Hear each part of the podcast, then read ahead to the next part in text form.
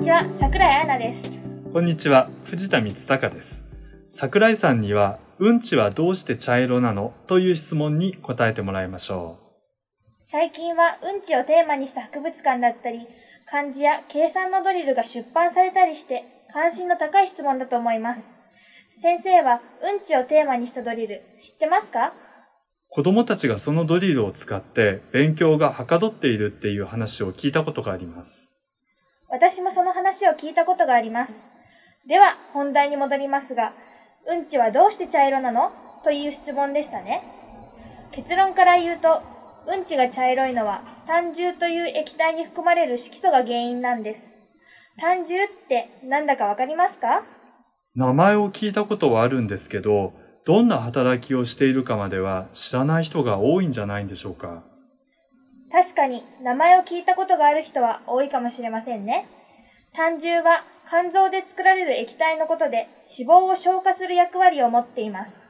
あれ？単重って胆嚢で作られるんじゃないんですか？胆汁を作るのは肝臓です。作られた胆汁は胆嚢という臓器に溜められて、その後十二指腸に流れて食べたものの中の脂肪を分解するのです。胆汁にはとても大切な役割があるんですね。実は胆汁にはもう一つ役割があります。なんだかわかりますか？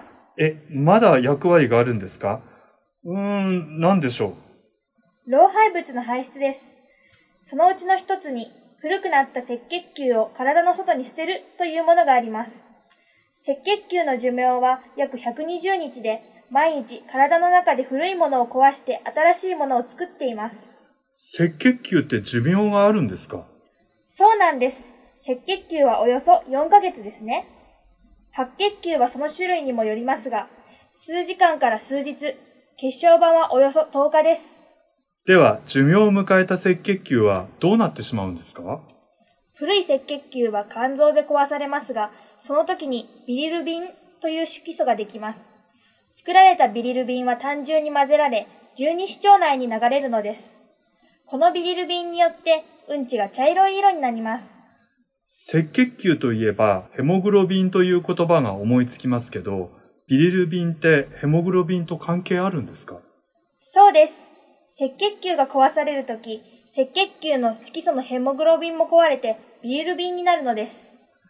うんちが茶色いのはビリルビンのおかげだったんですね。それに、ビリルビンは腸の中の状態によって色が変わる性質を持っていて、腸の中が酸性だと黄褐色、アルカリ性だと黒っぽい色になります。ちなみに、腸が酸性の時は善玉菌と呼ばれる菌が多く、アルカリ性だと悪玉菌と呼ばれる菌が多いようです。ビリルビンって面白い性質があるんですね。そういえば先生、動物のうんちから作られるコーヒーがあるって知ってます？え、そんなものがあるんですか？実は動物が食べたコーヒー豆をうんちの中から採取してコーヒーにすることがあります。